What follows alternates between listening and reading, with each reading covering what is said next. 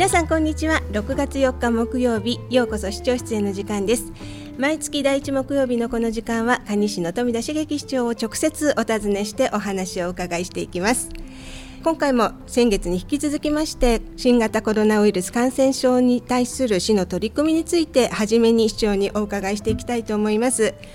えー、先月の放送の時にでもあの説明がありました定額給付金の件なんですけれども今まさにあの申請の手続きとか給付を待っている方っていう方が多いかと思います。あの新型コロナウイルス感染症で収入が減っている方も多いでしょうし本当にありがたいことです。そうだと思いますね。あの市としてもできるだけ早くね、はい、お届けしたいと思って職員一同頑張ってますけどもやっぱり複雑な制度なもんですから基本的には国の制度で、はい、あの支給を各市町村が国から委託を受けてやるということなんですけども基準日が4月27日ということですので4月27日にいかに市民として住民登録されている方もちろん外国籍市民の方も含めてお一人に10万円給付しているということで、はい、再来月8月18日が締め切りですのでえー、それまでに申し込みいただきたいというふうに思います。はい、あの現時点で蟹市ではだいたい9割の方が、はい、あ申請受付を済んでまして80数パーセントの方にも届いてるというふうに聞いております。はいあのまあ、ままだあの手続き済まれてない方が1割近く見えるということで早く手続きしてほしいと思いますがあの心配なのは、ええ、高齢とかいろいろあって心理相談に来れないとか、はい、そういう方があの見えるんじゃないかということで、えー、民生委員の皆さんとも協力しながらできるだけほとんどの宅を訪問させていただいて、はい、お尋ねして、えー、まだであればあの申請したいという方に対しては丁寧に手続きを応援していきたいというふうに今あの取り掛かっているところです。はいもう私もすぐに申請書が来たら滞りなく書いてポストに入れてっていうことでもう振り込んでいただいたんですけれども、はい、さっきお聞きしましたように9割近い方がもうすでにね、早くやっていただいたので助かった方多いと思います。やっぱり1人10万円の支給というのは生活の支えとしてもとてもありがたいことだと思います。そうですね。あの早くやってほしいというお電話等もいただいておりますけども一方で「管理し早いね」というお声を何人かの方からあの聞きましたんで、はい、えー、例えば会社ですと働いてる方がいろんな町に市町に住んでるわけで、うん、えー、そういう話を方から聞いて悲しい規模が大きい割には早いねそれで言っていただくと、えー、頑張ってる職員が本当に嬉しくね、うんはい、余計頑張って入ってりますのであの、お願いしたいなというふうに思います。はい。蟹市は、まあ、財政調整基金というんですけどね割と使用目的が広い、まあ、貯金ですね、えーこれはあの蟹市の場合県内の市に比べて決して多い方じゃないということ。そしてその財源は貴重な市民の皆さんの税金ということで、はい、できるだけ効果的に大切に使いたいと。いう考えで、えー、進めてきてます、はい、あの国や県の施策をしっかり見て蟹市としてそれとは別にというか追加でね支援しなきゃいけないと思われる方。例えば、はいえー、蟹市が小中学校を閉めたり保育園幼稚園を閉めてご家庭に大変なあのご負担をおかけしたそういうところには特にまあ支援するという考えで、はい、みんなねそれぞれ、えー、苦労されているとは思うんですけど、みんな頑張ろうと、はい、その中でも特にねあの支援が必要な方に第1弾ということで、支援をさせていただいておりますけれども今回第2弾と、はい、プレミアム系マネーですね。20%のプレミアム付き、はい、えー、これはあの、まあ、少しでもねあの市民の方に、えー、生活支援になるということとできるだけね、えー、10万円を蟹市で使ってほしいと、うんえー、まあ、それが蟹市の社会経済の活性化につながるということでね、はい、プレミアム付き系マネーを発行する今準備をね、はい、しているわけです。はい、まあ、ちょうどその10万円の定額給付金が支給されたということなので、はい、そのお金でプレミアム系マネーが購入したいな購入できるよっていうことですね。そうですね。系マネーは1枚1000円なんですけど、はい。はい、千円札ということなんですが、えええー、今回はそれを1万2,000円分を1冊というのを作って、はい、これを1万円で販売するということですので、はい、1万円で2,000円と、まあ、今回は市民限定ということで、はい、お一人5冊まで、まあ、5万円で6万円分とい。うことですね、えー、そういうプレミアム付きということで発行冊数が15億円分プレミアムを含めると18億円分ということで、はい、これはあの前回平成27年にプレミアム付きの消費税の関係で発行した時には応募が多かって抽選になったんですね。ええ、まあ、ですから今回はよし協力してやろうという市民の方全員に漏れなく配りたいということで、え、まあ、前回の倍の数を発行してますので、はい、ちょっと規模が大きくなってるんですね。あの今あ申し込みを受け付けておりまして、はい。えー、6月下旬から7月にかけてあの引換券をね発送したいというふうに思っております。はい、あの先ほども言いましたようにこれは、まあ、市民運動ということで5月から6月7月そしてこれは来年の3月まで使えますので、はいはい、長い期間にわたって、えー、みんなで支え合おうというこれは市民運動ということですので、はいえー、皆さんいろいろ経済的にも苦しいとは思いますがたとえ一冊でもね協力していただけるとありがたいなとい。うふうに思います。そのプレミアム系マネーを購入して、まあ、市内の事業者の方々を応援するということそれから私たち主婦としてもですねもうお得にお買い物ができるという意味では、ね。はい。はい、あのいいと思います。はい、えー、他にも市長新たな支援っていうのはあるんでしょうか？そうですね。あの第1弾第2弾第3弾ということで今あの議会に提案してますけども、はい、全市内の私立の小中学校児童生徒全員にタブレット端末を配備して、はい、またあの16の私立の小中学校には w i f i 環境整備もできるだけ早くして、ええ、国が言うギガスクール構想ですね、えー、それに対応して子どもたちの学びをしっかり保障していきたいと。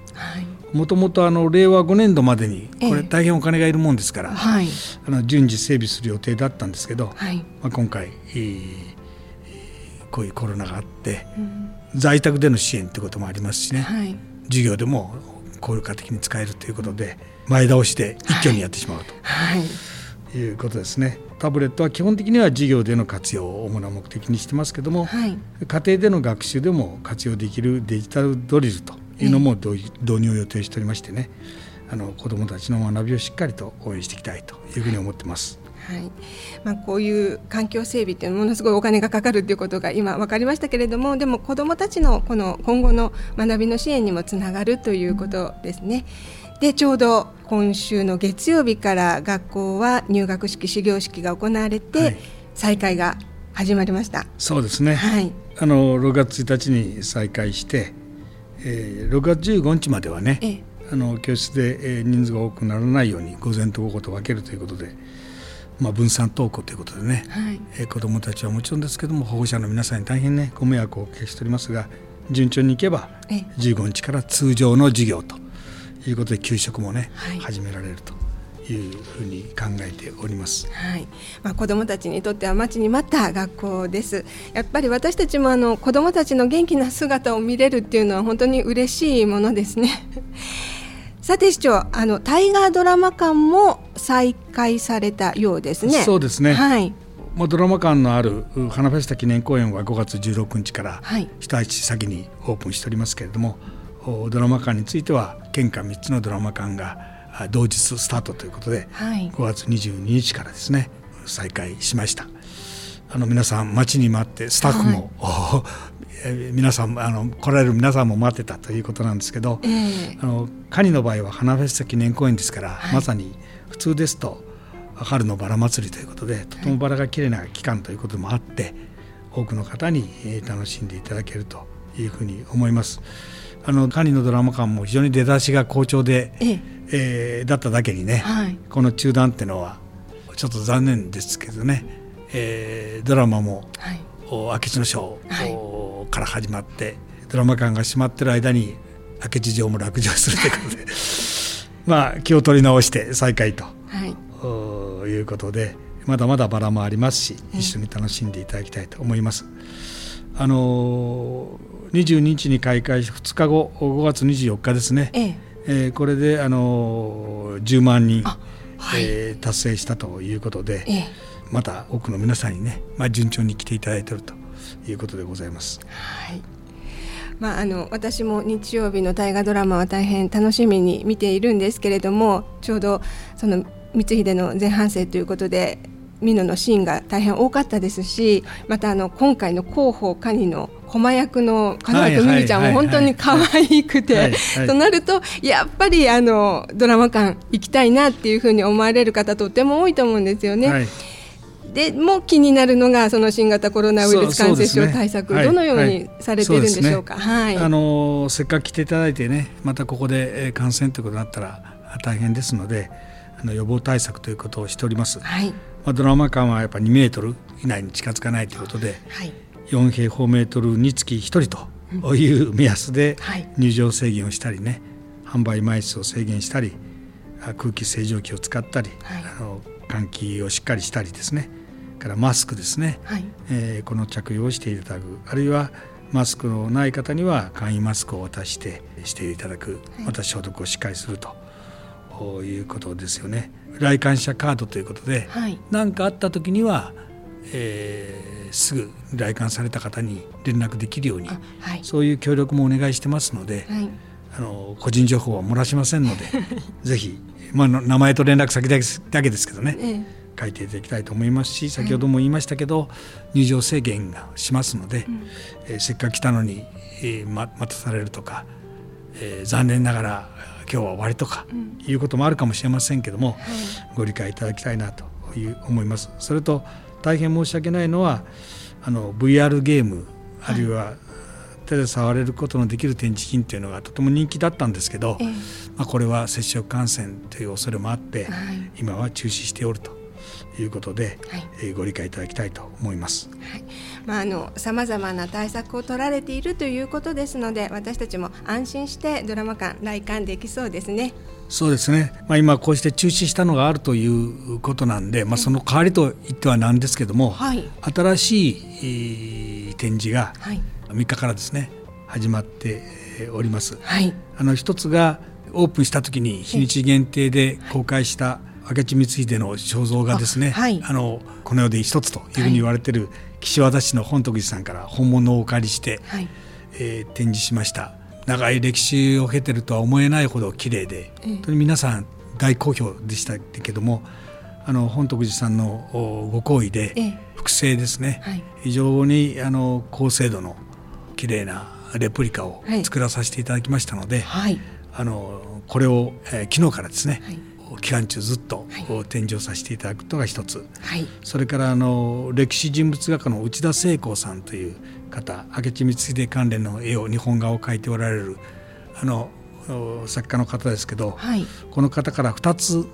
絵を寄付していただきましたので、はい、あのそれもレプリカと一緒にですね昨日から公開しているとい。うことで、公開している三秀博覧会の2階の部屋ですね、えー、ここはまあまさに三井で一色の部屋として楽しめるという状況にしております。あの内田聖子さんの絵については広報館7月号に紹介する予定ですので、ご覧いただきたいと思います。はい、それはまた楽しみにしております。まあまさにあの明智光秀の生誕地カニならではの作品ということが分かりました。まああの蟹市のドラマ館、はい、1月にスタートしてちょっといろいろあったんですけど。新規巻き直しということで、はい、えー、新しい展示が加わると、はい、それにさらに6月13日、はい、明智城本丸跡に明智光秀のブロンズ像が、はい、を建立します。これはあの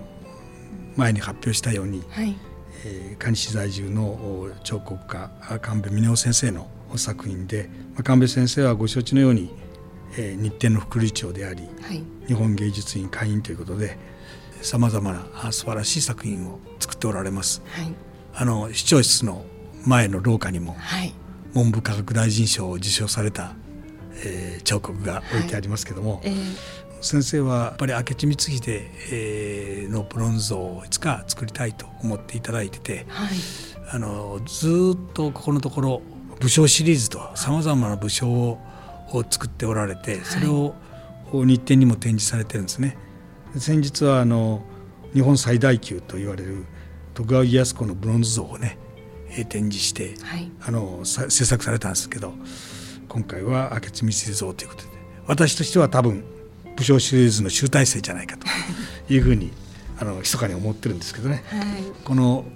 先生は多くを語られないんで勝手な私の像を見た章ですけども、はい、まあ、ドラマでもそうですけどね、えー、そもそも戦が好きじゃない光秀は、えー、人々が穏やかに暮らせる、はい、まさに明智の章穏やかな明智の章がずっと続くと、はい、そういう戦いのない平和な時代を作るために立ち上がったと。いうことで、まあ、でも思い半ばでね、えー、世を去ったと。これがブロンズ像ということでよみがえると、はい、戦いのない平和世の中を願い続けるということをブロンズ像とともに私たちが世界に向けて発信すると。いうことで、え今回立ちさせていただくと。いうことですね。はい、あの蟹市ふるさと応援給付金あるいはふるさと納税の対象として全国から多くの寄付をいただきながらその財源にさせていただくと。いうことでございます。はい。まあ、こちらもぜひ見に行ってみたいなというふうに思います。すね、あの、はい、6月13日の午前中に立てますので、はい、えー、午後からは見ていただけると思います。もういよいよ来週ということになってまいります。はい、えー、まだまだあの外出自粛が明けても以前の生活同じ生活には戻れないっていうのが現状なんですけれども私たち自身もですねあの感染予防などまず自分のできることをした上でお出かけはしていきたいなというふうに思いますそうですねあのやっぱり解除されても国内でもねまた感染が拡大したり、えー、してます残念ながら新型コロナウイルスが消えるわけじゃなくて、えー、ずっと付き合っていかなきゃいけないと、はい、今の生活がこれが普通の生活になると。前の生活じゃなくて、はい、今のライフスタイルが普通のライフスタイルになるということだというふうに思います。対策はしっかり取りながら少しでも活性化するようにしていくということで市民の皆さんにも十分注意しながら、まあ、新しい日常というのを続けていってほしいなというふうに思います。あの教育の再開とかいろんなことがまた、えー、始まっていますけれども、えー、なんといっても市民の皆さんの感染防止というそれぞれの行動が、はい、これがもう不可欠ですので市民の皆さんにも引き続き感染予防の行動を徹底していただいて市民みんなで協力して穏やかに暮らせる街カニを、はい、続けていきたいなというふうに思います。そうですよね。本当に穏やかに過ごしていきたい。こんな時だからこそというふうに思います。そうですね。はい。友達長今回もどうもありがとうございました。ありがとうございました。毎週木曜日のこの時間は管理姿勢情報をお届けしています。次回もお楽しみに。担当は坂崎ひかりでした